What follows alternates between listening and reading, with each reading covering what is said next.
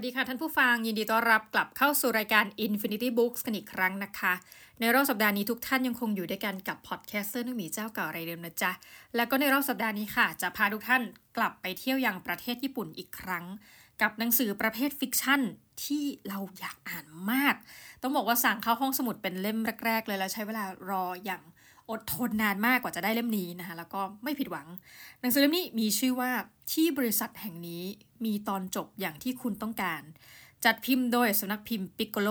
ผู้เขียนคือคุณคัตสึระโนโซมิ แล้วก็แปลโดยคุณพิมพ์พัชระคุณโสภา หน้าปกเขียนว่าได้ใช้ชีวิตอย่างที่วาดฝันไว้แล้วหรือยัง งงนิดหน่อยตอนเจอหน้าปกว่าอะถามใคร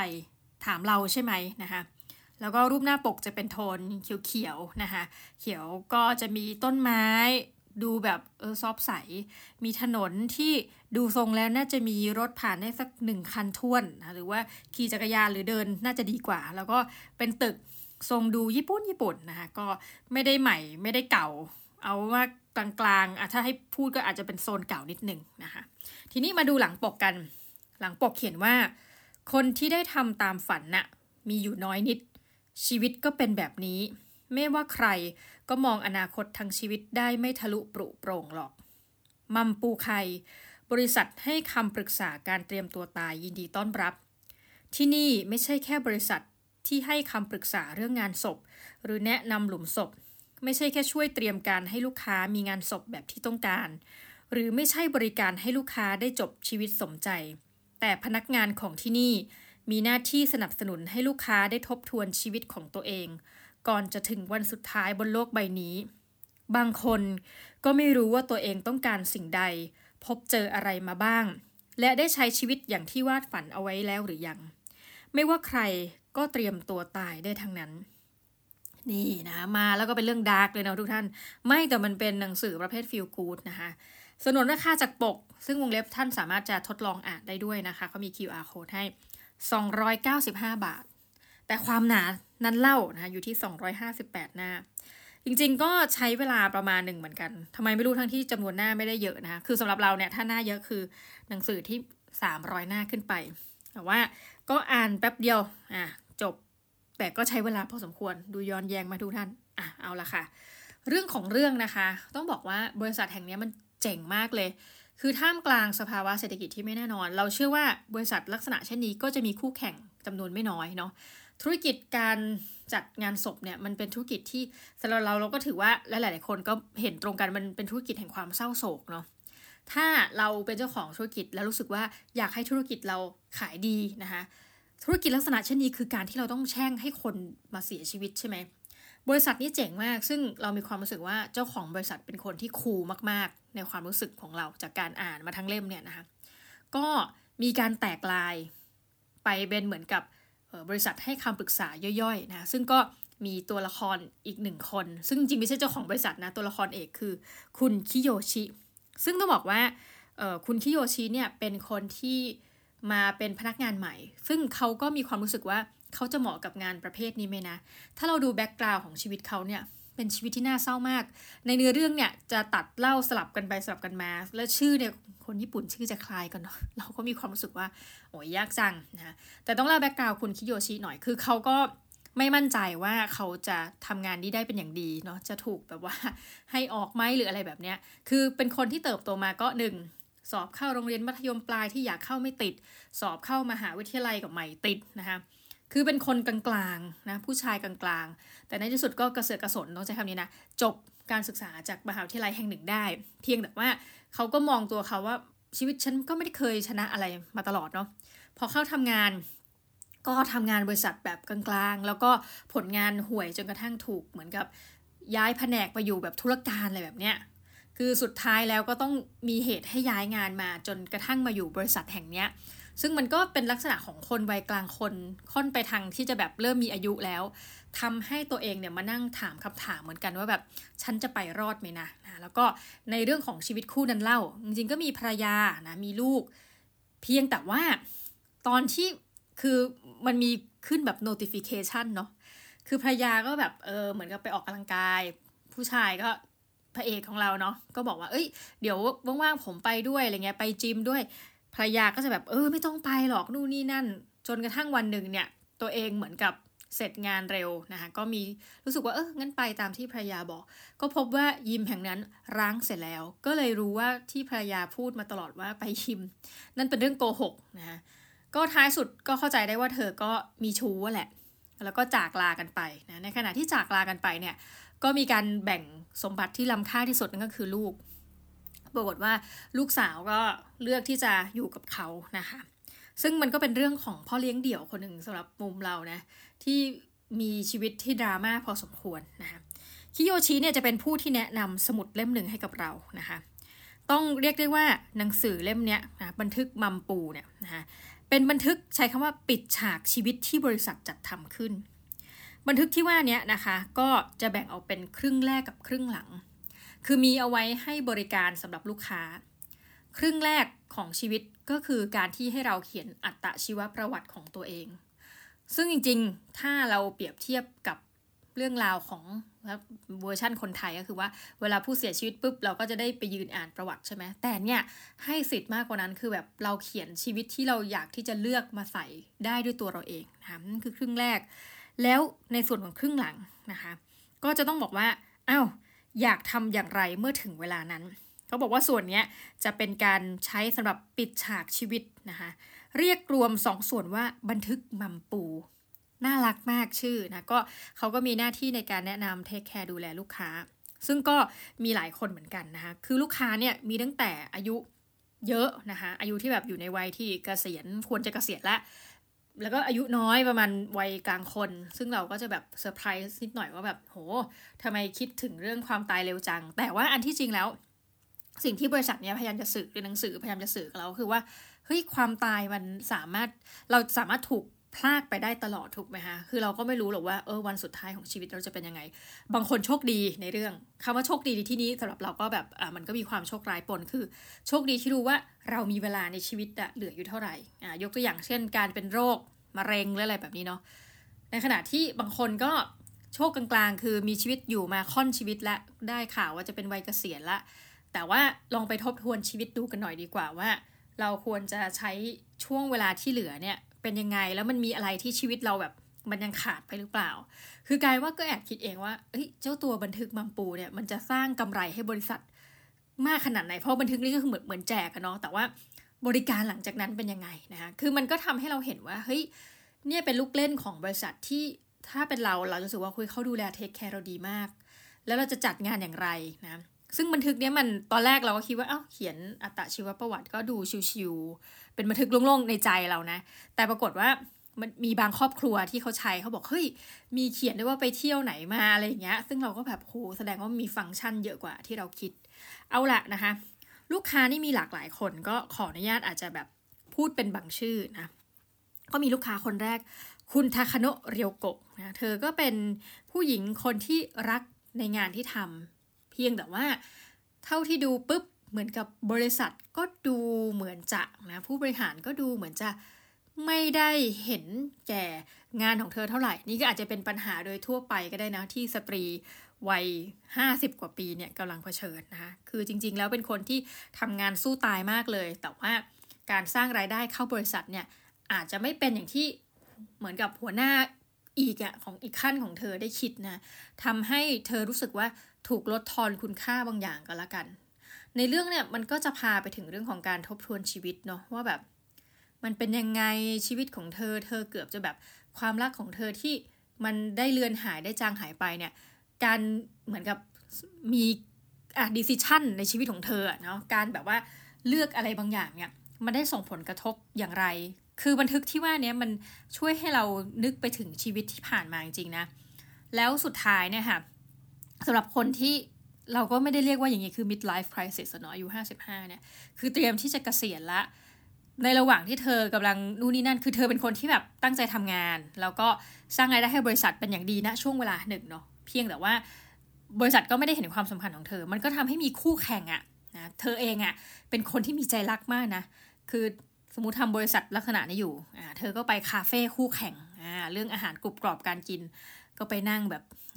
ดูซิว่าเขาขายกาแฟราคากี่เยนกันโอ้โหทำไมขายดีอย่างนี้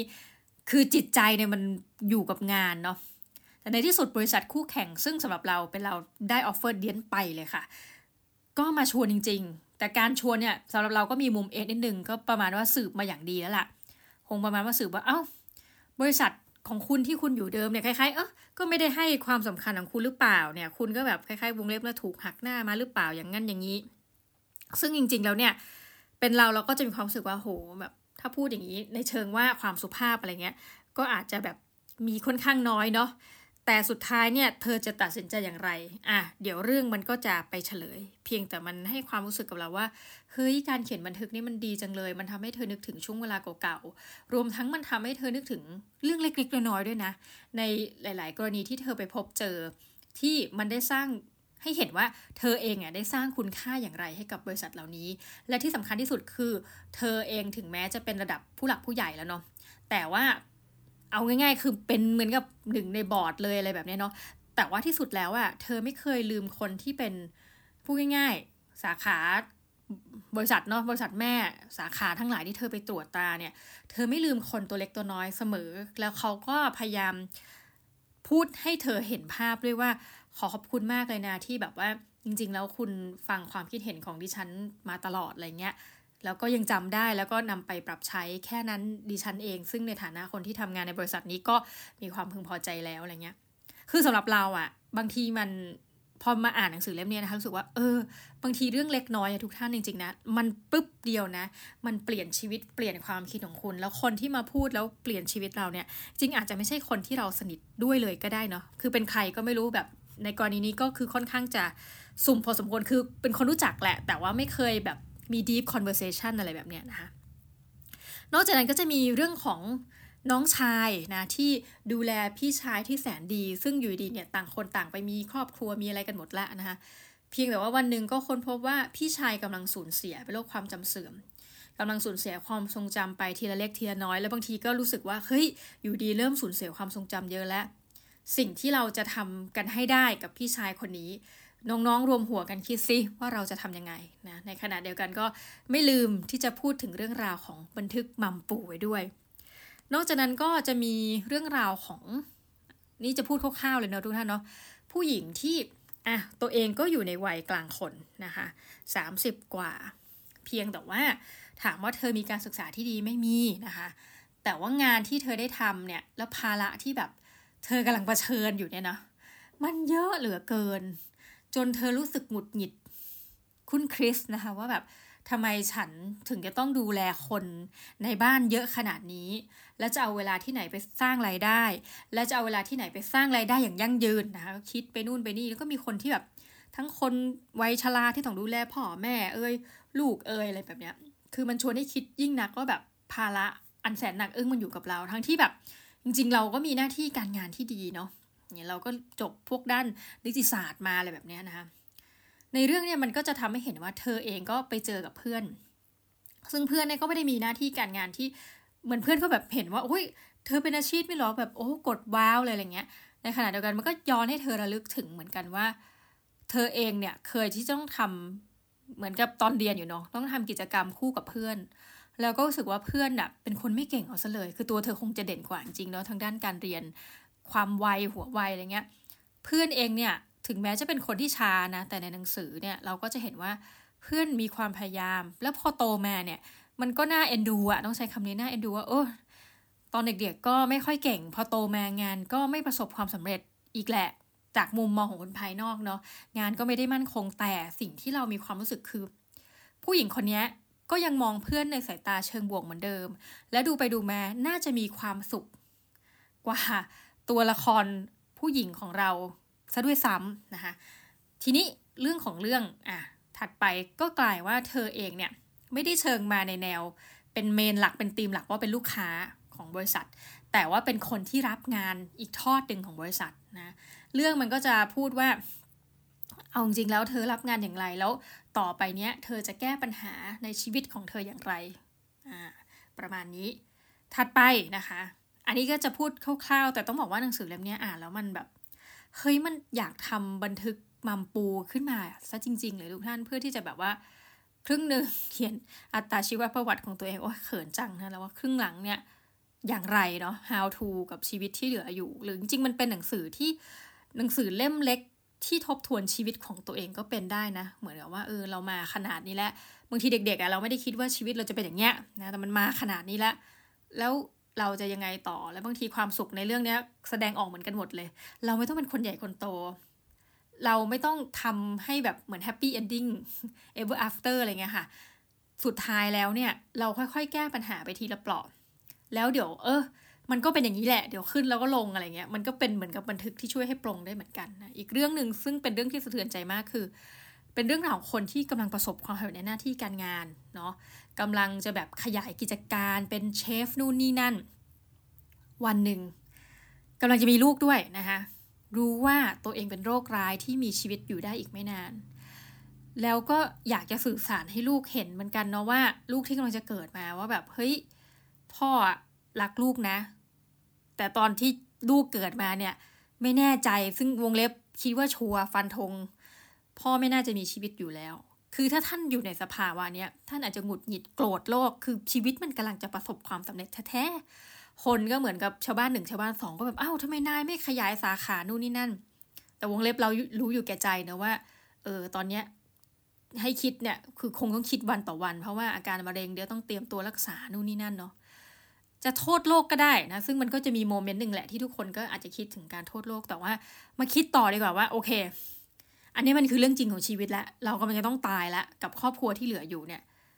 มา บริษัทแห่งนี้จะตอบสนองเราอย่างไร เราจะต้องวางแผนเรื่องเรื่องการเงินและอื่น ๆอย่างไร ซึ่งดีมาก เรื่องนี้มันไม่ได้พูดแต่เรื่องของแบบนะความรู้สึกที่ดีตายอย่างมีความสงบอะไรอย่างนี้อย่างเดียวนะ มันพูดถึงเรื่องของแบบว่าอะถ้าเกิดยังไม่ตายเล่านะคะ เพราะบันทึกที่ว่านี้มัมปูนี่เราสามารถที่จะทดลองเป็นสมาชิกได้ตั้งแต่อายุเท่าไหร่อะ ยี่สิบปีอะไรนี้ก็ได้ถูกไหมอย่างหนึ่งที่มันจะทำให้เราคิดไปไกลๆคือว่าอะลองดูถ้ามีชีวิตอยู่ตอนหลังเกษียณถึงป่านนี้ จะต้องใช้เงินเท่าไหร่ ถ้าดูแล้ว ดูแล้วคุณเป็นคนกลางๆทำงานเงินเดือนก็เก็บได้ไม่มากเงินเดือนก็ไม่ได้เยอะ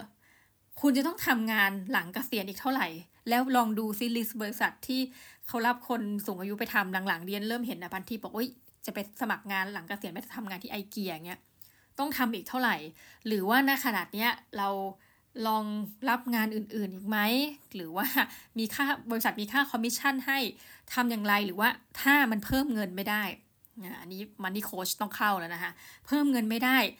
อะเราลองลดค่าใช้จ่าย บางอันเนี่ยเป็นค่าใช้จ่ายที่สูง แต่สุดท้ายเราจะเห็นทุกท่าน บางคนเป็นพ่อคนน่ะส่งเสียเนี่ยอุ้ยทำไมลูกจะต้องเรียนอะไรแพงขนาดนี้ วงเล็บค่ะ มันจะเห็นภาพเลยว่ามันมีคนที่คิด เรื่องอื่นที่มันนอกเหนือไปจากเรื่องของตัวเองจริง ๆ อยากให้ลูกได้ดี อยากให้ลูกอาเรียนพิเศษ ลูกต้องได้เรียน คือสุดท้ายมันก็จะเป็นความแบบสิ้นเปลืองนะมันเป็นก้อนที่งอกมา แต่สุดท้ายแล้วก็เอาละท่านทำเพื่อคนที่ท่านรัก แต่เดี๋ยวสักพักท่านจะต้องคิดถึงตัวเองแล้วว่า ตอนจบของชีวิตในกรณีไม่พึ่งพาลูก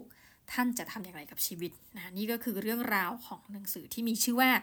ที่บริษัทแห่งนี้มีตอนจบอย่างที่คุณต้องการ เชื่อเถอะว่าหลายคนถ้าอ่านหนังสือเล่มนี้ อยากจะหาบันทึกนี่นะหรือสร้างบันทึกแบบนี้เหมือนเรา แล้วเราชอบหนังสือเล่มนี้มากๆ ก็เลยอยากที่จะแนะนำนะวันนี้พูดจากใจเลย ถ้าวันไหนไม่พูดว่าหุ้ยสนุกมากชอบมากๆ ก็เป็นหนังสือที่อ่านได้ แต่วันไหนที่พูดเรื่องนี้ อยากจะแนะนำจริงๆทุกท่านว่า